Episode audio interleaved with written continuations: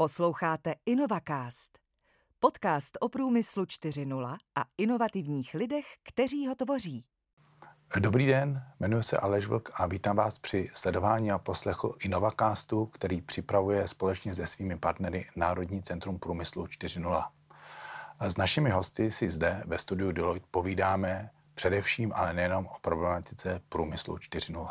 Pokračuju v povídání si s mými milými hosty, což je Jitka Řáková, Petr Ostrý, České spořitelny. A my jsme v prvním našem díle nakousli eh, problematiku, která se týkala obecně pohledu finančního světa na průmysl 4.0 a vůbec postoj třeba České spořitelny.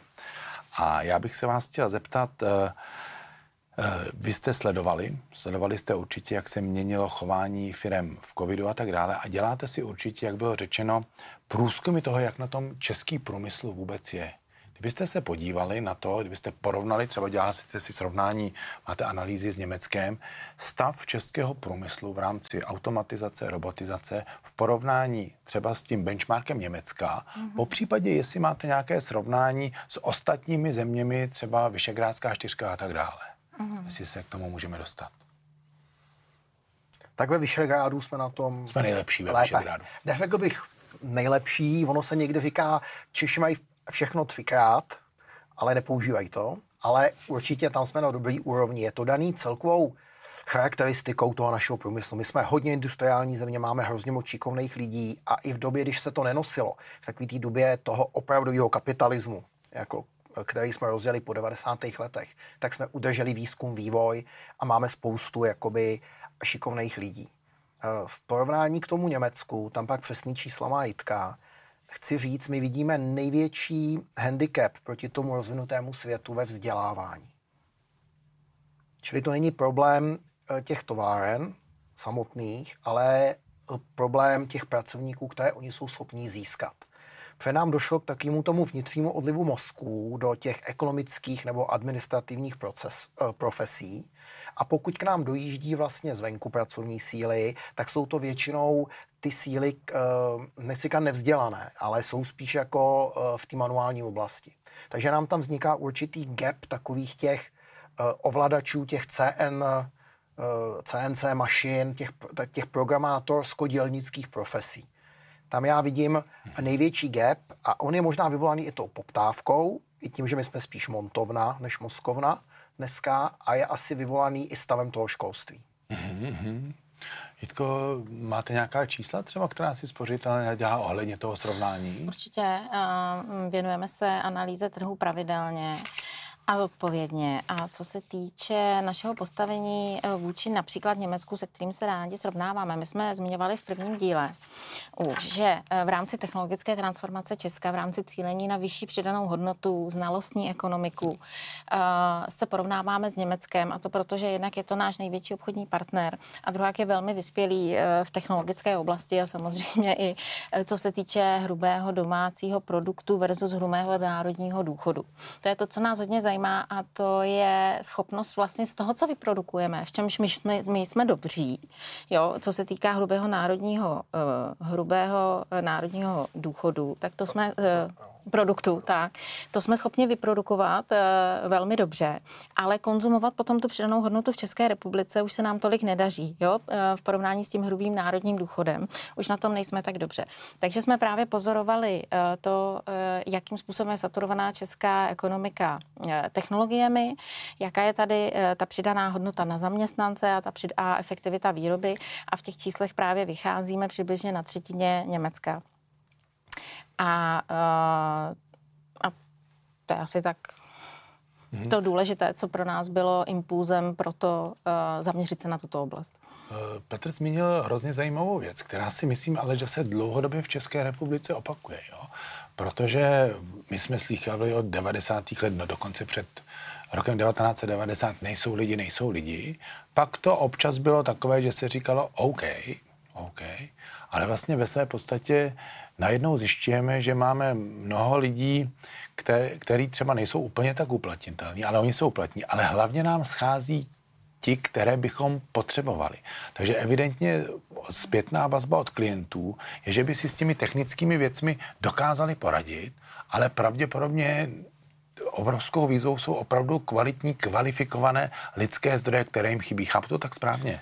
Chápete to výborně. A ten deficit máme dokonce ve dvou kategoriích. Eh, v chuti podnikat, čili kolik vzniká podnikatelů, což třeba znamená, že vám se dneska kadeřnice ne, se vám radši zaměstná v klíru, než aby měla svoje křeslo. To nám pak združuje vlastně, to hodně i u lékařů, združuje nám to ty profese do center a my je postrádáme mimo. Takže jedna věc je podpořit podnikavost lidí, aby vznikla taková znova ta kasta těch řemeslníků. Taková ta, že vám popraví doma něco, udělá. Jo, to je dneska problém veliký. A to druhé je, že nemáme ty hodně vzdělané dělnické profese. My máme hrozně moc vlastně absolventů, dá se říct, administrativních oborů, jakoby ekonomů. Třeba uh, moje dcera, bylo to moc hezký, ona mi říká, tati, já bych šla na ekonomku jako ty, ale ekonomů jsou plný pracáky, tak ta šla na VŠHT, hmm. s tím, že chemického technologa potřebuje každá firma, která dělá jakoukoliv povrchovou úpravu. Takže už i ty mladí to jakoby cítí někteří a tohle je ten náš problém, který nám vznikl. A když budu ještě adresnější, tak dneska zhruba si bych tak typoval, co říkali i na sněmu svazu průmyslu minulý rok, tak vlastně chybí 380 tisíc dělnických profesí těm, eh, těm, těm fabrikám, těm továrnám. Máme sice 250 tisíc nezaměstnaných, ale z nich vel, nějaká část může být švart systém, nemůžu říkat jak velká, a nějaká část jsou lidé bez zájmu pracovat, nebo prostě, hmm. kteří tak fungují. Takže my, my opravdu máme problém s tím sehnat ty lidi. A tady jsou právě ty dvě řešení. Je, jedno je zase ošklivé německé, uh, anglické slovo upskilling nebo reskilling, takže přeučím někoho, aby dělal toho dělníka, nebo ty dělníky naučím ty vyšší programátorské věci. A druhá věc je ta robotizace a ta automatizace. Protože ta automatizace vlastně vytěsňuje tu méně kvalifikovanou sílu a ta víc kvalifikovaná síla má i daleko větší komfort té práce, čili to může být daleko větší motivace pro ně tam pracovat. Takže potřebujeme předzdělat a vzdělat tu uh, populaci a potřebujeme automatizovat, robotizovat, aby jsme opravdu vytěsnili takové ty opravdu špina, špinavé nebo opakující se monotónní práce. Mm-hmm.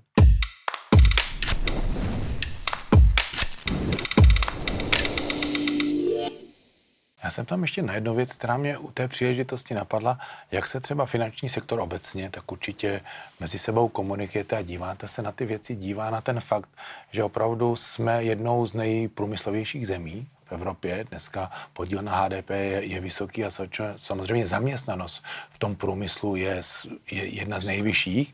Vidíte to jako riziko, anebo spíš jako příležitost, protože opravdu ty věci, které se dneska dějí, že najednou doprava z Číny, která byla levná, začíná být několikanásobně drahá a jako kdyby se industrializace vracela naspátek do Evropy, tak.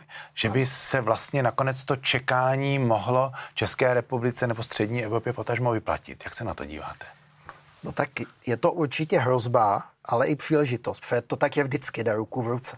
Já třeba když řeknu úplně hlupě ten Green Deal, který dneska se hodně řeší a myslím, že se bude řešit i v době, kdy budou uh, posluchači poslouchat tenhle ten podcast, tak vlastně ten Green Deal je pro plně industrializovanou zemi daleko větší problém.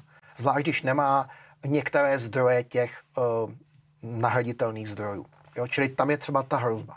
Na druhou stranu, když se podíváte na Irsko, který, když my jsme startovali uh, z nějaký postkomunistický země, kde byly přetrhané teda vazby k vlastnictví, tak Irsko ve stejné době bylo zaostalá vlastně uh, země, z který odjel kdo mohl. A přesto oni šli do těch technických věcí, a dneska jsou daleko před náma v té produktivitě. Takže nám může hrozně pomoct ta situace, kdy si některé věci musíme umět vyrobit sami, protože ten just in time z Číny najednou stačí jedna loď se vzpříčí v Suezu, nebo uh, dojdou kontejnery a najednou ty továrny mají problém. A to je i naše šance, protože my jsme schopní se velice rychle přizpůsobovat a podle mě pořád platí ty šikovné české ručičky. A já si myslím, že pokud se Evropa postaví k tomu tak, že si bude obnovovat některé výroby, například mikročipy, nebo některé třeba i potravinářské věci, které prostě by se neměly vozit uh, na takové vzdálenosti, tak si myslím, že my můžeme být první v té rychlé adaptaci. Takže vnímám to jako určitou hrozbu, pokud zůstaneme tak, jak jsme, tak budeme první kachna na odstřel v tom Green Dealu. A pokud to správně uchopíme a máme na to lidi, náturu i historii, tak to pro nás může být veliká šance. Hmm. Jitko, jak vy se na to díváte? Souhlasíte s Petrem? Já souhlasím, že pokud pochopíme zavčasu, tak to, že jsme průmyslová země, principiálně je pro nás obrovská výhoda, protože umíme. My máme obrovskou výhodu v tom, že máme takzvané zlaté české ručičky a to po, s kýmkoliv pořád mluvím. ještě máme, pořád, pořád ještě, ještě máme. máme. Pořád ještě máme. Stárnou, ale máme. Máme, to myšlení se změnilo za, za, za té éry totality. To myšlení se změnilo, všechno je všech, prostě já jako radši nic, radši nebudu vyčnívat, radši nebudu nic dělat, protože pak mě za to nejspíš zavřou, jako mnoho našich významných vynálezců. Prostě skončilo někde, ani nechci pomyslet kde. Eh, zrovna jsem tuhle studovala kalcovský stav člunkový, eh, jak to dopadlo eh, špatně. A takže my jsme poznamenáni tímhle, ale myslím si, že jinak eh, to, že jsme průmyslová země a že umíme eh, a máme tu historii, tu tradici, že jsme vždycky měli eh, kvalitní a, a dobré výrobky a opravdu inovativní, jako třeba kontaktní čočky si vzpomenu, prostě opravdu se tady tvořily věci, které potom jako mm, obsáhly celý svět, takže si myslím, že je to skutečně pro nás výhoda, když zavčasu pochopíme, co je potřeba v tuto chvíli udělat. Hmm. Ale to, ok, to okno, to window of opportunity, zase hezky česky, okno příležitosti se nám zmenšuje. Protože ta generace, která to umí a umí to předat, stárne. A my musíme nastartovat to vzdělávání tak, aby nevymizela. Takže tam je opravdu ten apel, um, který, a my se do toho teď hodně i jako instituce opíráme nějakým způsobem, je to vzdělávání a chceme přispět i k nějakému dialogu o tom vzdělávání, i když je to hrozně problematické, protože to je ohromný sektor, a myslím si, že je dlouhá léta zanedbaný. No, to uvidíme. To je skoro na, nechci říct ani na další podcast, a to je skoro na další týdenní konferenci mm-hmm. nebo no. téma, které opravdu k diskuzi. Já bych se trošku vrátil k tomu finančnictví, protože samozřejmě eh, digitalizace, robotizace, automatizace nejsou věci, které jsou zadarmo.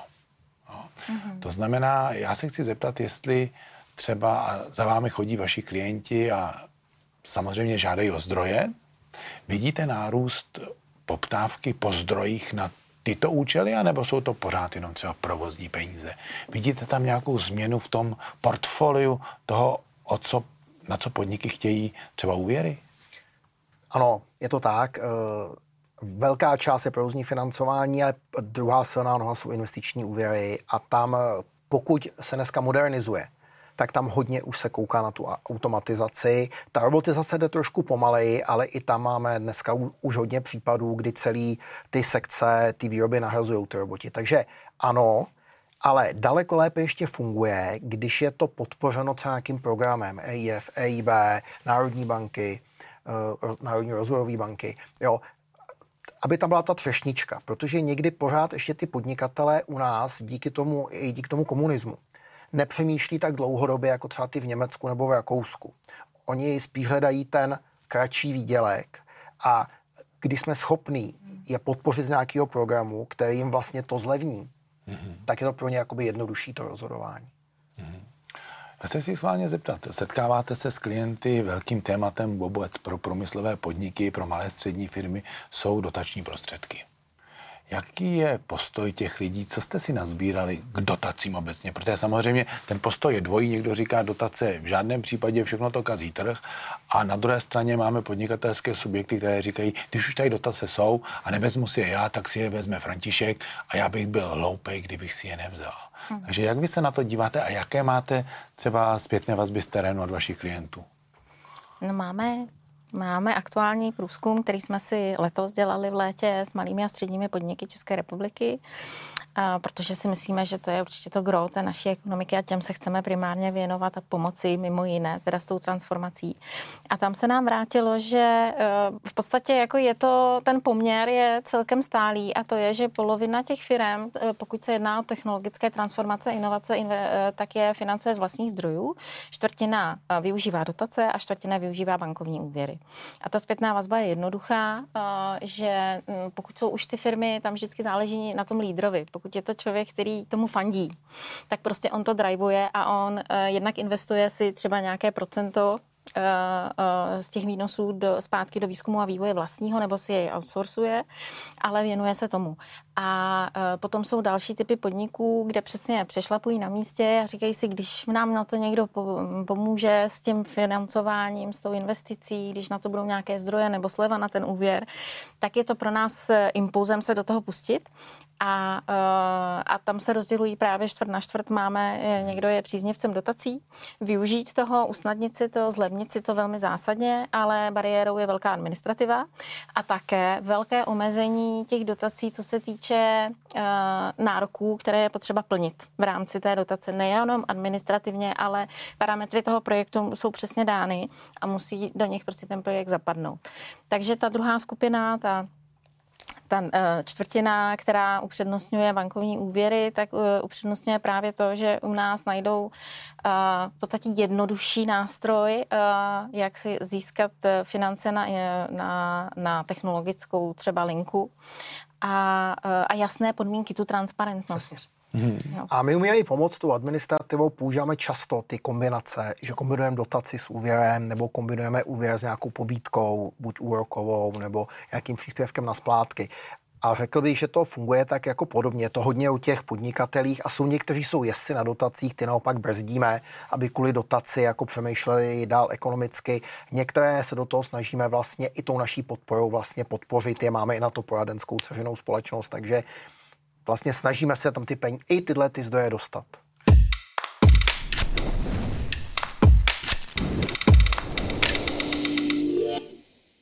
Já se zeptám, eh, máte tam nějaké rozlišení třeba na základě toho, nebo je rozdíl mezi tím, když jsou to domácí podniky, po případě dcerky nějakých zahraničních majitelů, anebo třeba záleží na tom, z jakého oboru jsou, že třeba vidíte, že v zemědělství se ty firmy chovají jinak, napojené na automotiv se chovají jinak.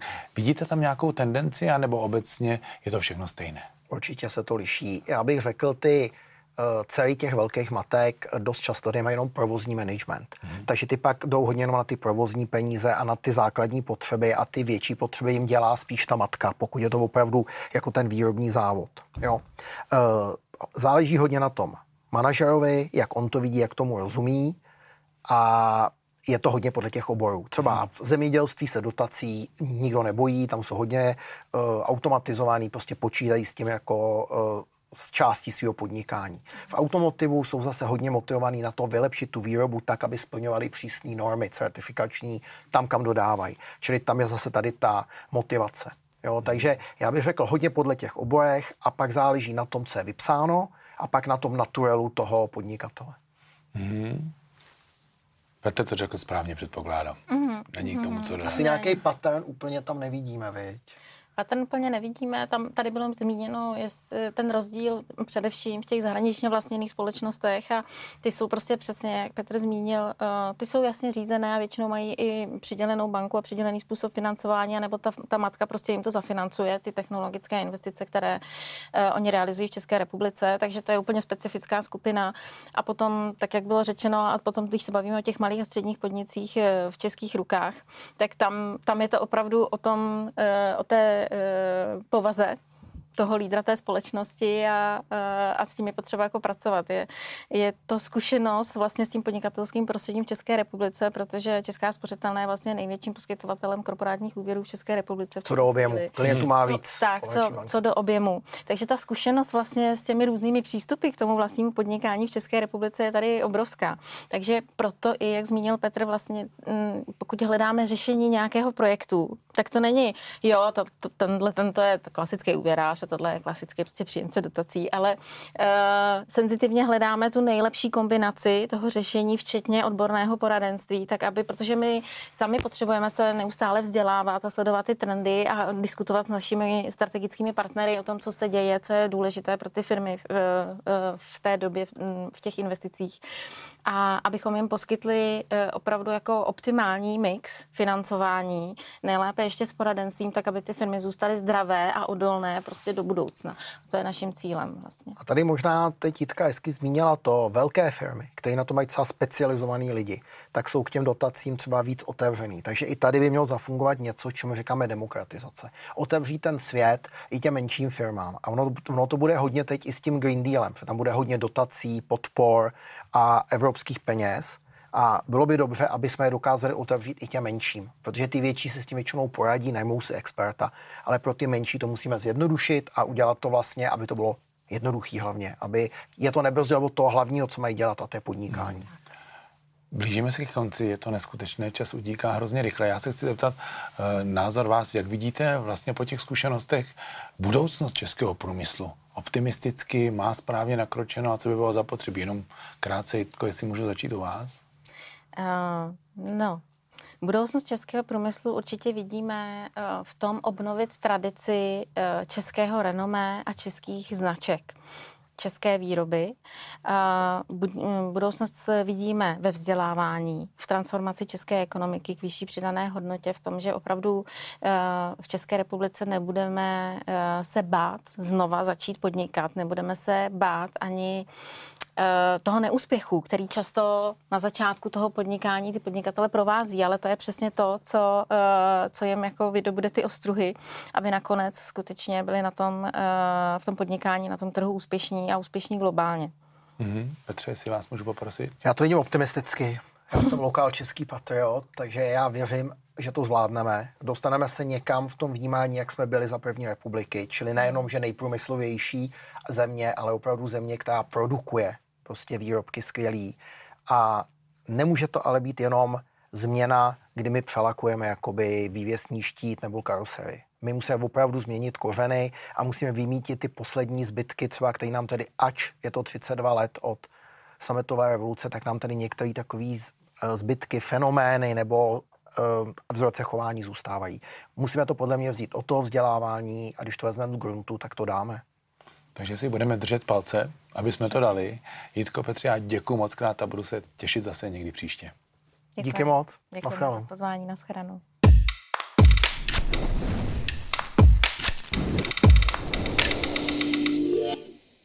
Tvoříme ekosystém pro průmysl 4.0 v České republice. Spojujeme inovační lídry, výrobní a technologické firmy, malé a střední firmy, startupy, univerzity, výzkumné a oborové organizace a vytváříme unikátní prostředí pro inovace. Připojte se k nám.